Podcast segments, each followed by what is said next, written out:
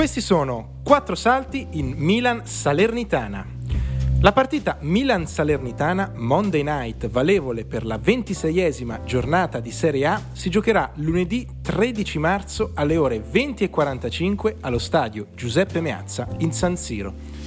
L'arbitro sarà il signor La Penna della sezione di Roma 1.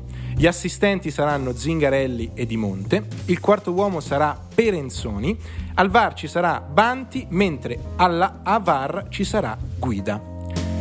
La Salernitana si presenta con un mood altalenante. La sconfitta per 3-0 contro il Monza e il pareggio a reti inviolate della scorsa settimana contro una Sampdoria in piena crisi e invischiata nelle zone calde della classifica ha ridato fiato alla squadra.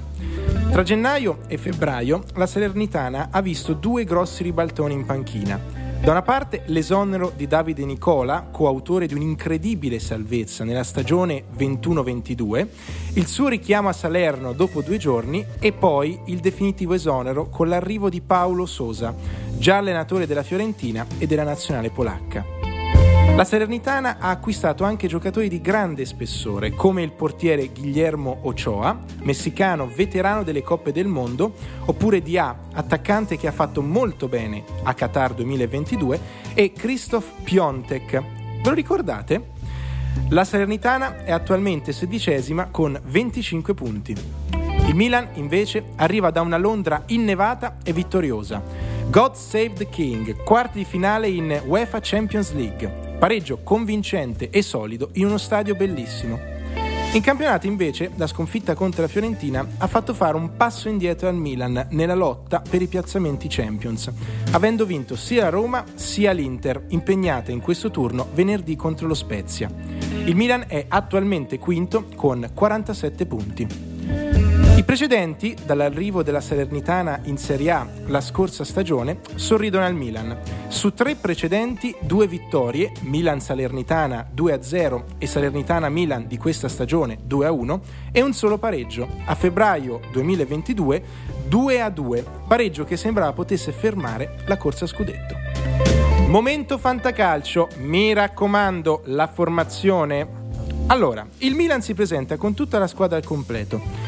Visto l'impegno in Champions mercoledì a Londra e la botta rimediata da Messias di cui si saprà più avanti, eh, oggi dovrebbero esserci gli esami strumentali, alla chiusura del podcast la formazione del Milan dovrebbe essere un 3-4-1-2 simile a quello che si è visto nelle scorse, nelle scorse uscite.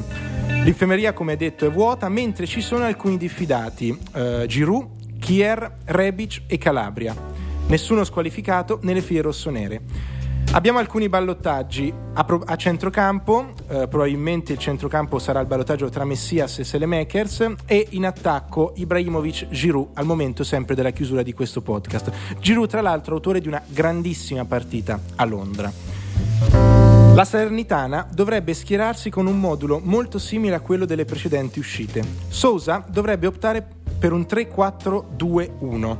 I diffidati nella Salernitana sono Bradaric, Vilegna e Piontek, mentre non ci sono squalificati.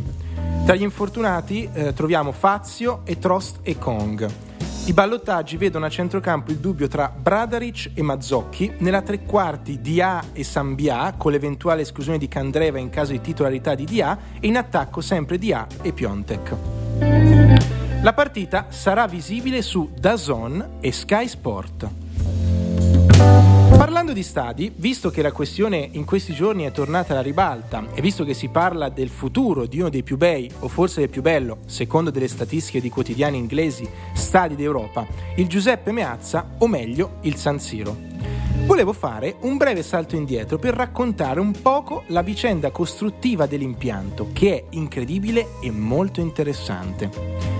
Partiamo da un dato. Il Milan, nella partita contro il Torino, lo scorso 10 febbraio, ha superato un milione di presenze allo stadio in stagione. Trovate tra l'altro anche un articolo a riguardo sul sito di Radio Rossonera. E soprattutto ha battuto il 14 febbraio scorso, nell'andata degli ottavi di Champions League Milan-Tottenham, il record di incassi per una partita europea, che era detenuto da Inter Barcellona, sempre della stessa competizione. L'incasso è stato di 9,1 milioni di euro. Ma al di là di questi numeri, andiamo a vedere la storia dell'impianto San Siro con uno sguardo anche al futuro.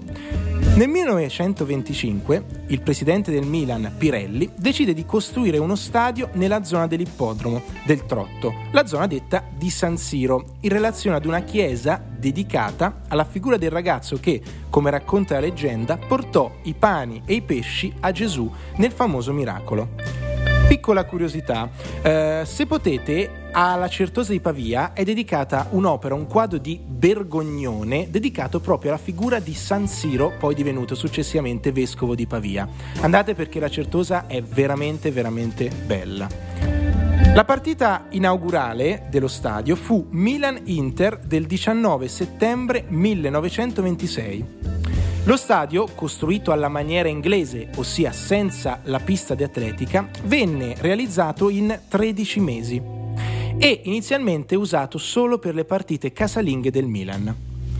Fino alla stagione 1947-48, quando l'Inter, spostandosi dall'arena civica dove precedentemente giocava, eh, venne anche lei a giocare le partite casalinghe a San Siro. Negli stessi anni il comune di Milano acquistò l'impianto, del quale tuttora è proprietario. Nel 1957 iniziarono i lavori per l'impianto di illuminazione notturna e vennero ampliati anche i seggiolini, passando a 55.000 posti a sedere, un numero abbastanza imponente per l'epoca. Nel 1980 lo stadio venne intitolato a Giuseppe Meazza, grande attaccante di Milan e Inter, due volte campione del mondo con la nazionale. Il 1990 invece è un anno da notti e giorni magici.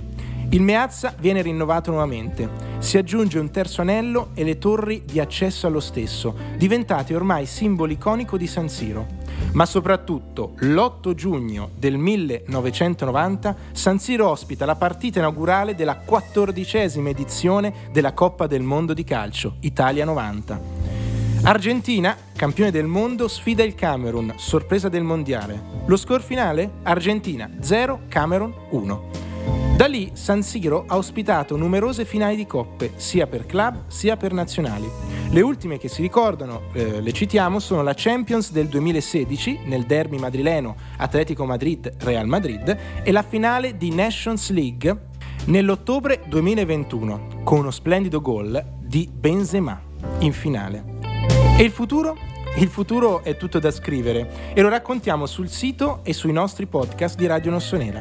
Intanto concentriamoci sul presente e su Milan Salernitana in un lunedì di quasi inizio primavera. Buona partita a tutti e alla prossima!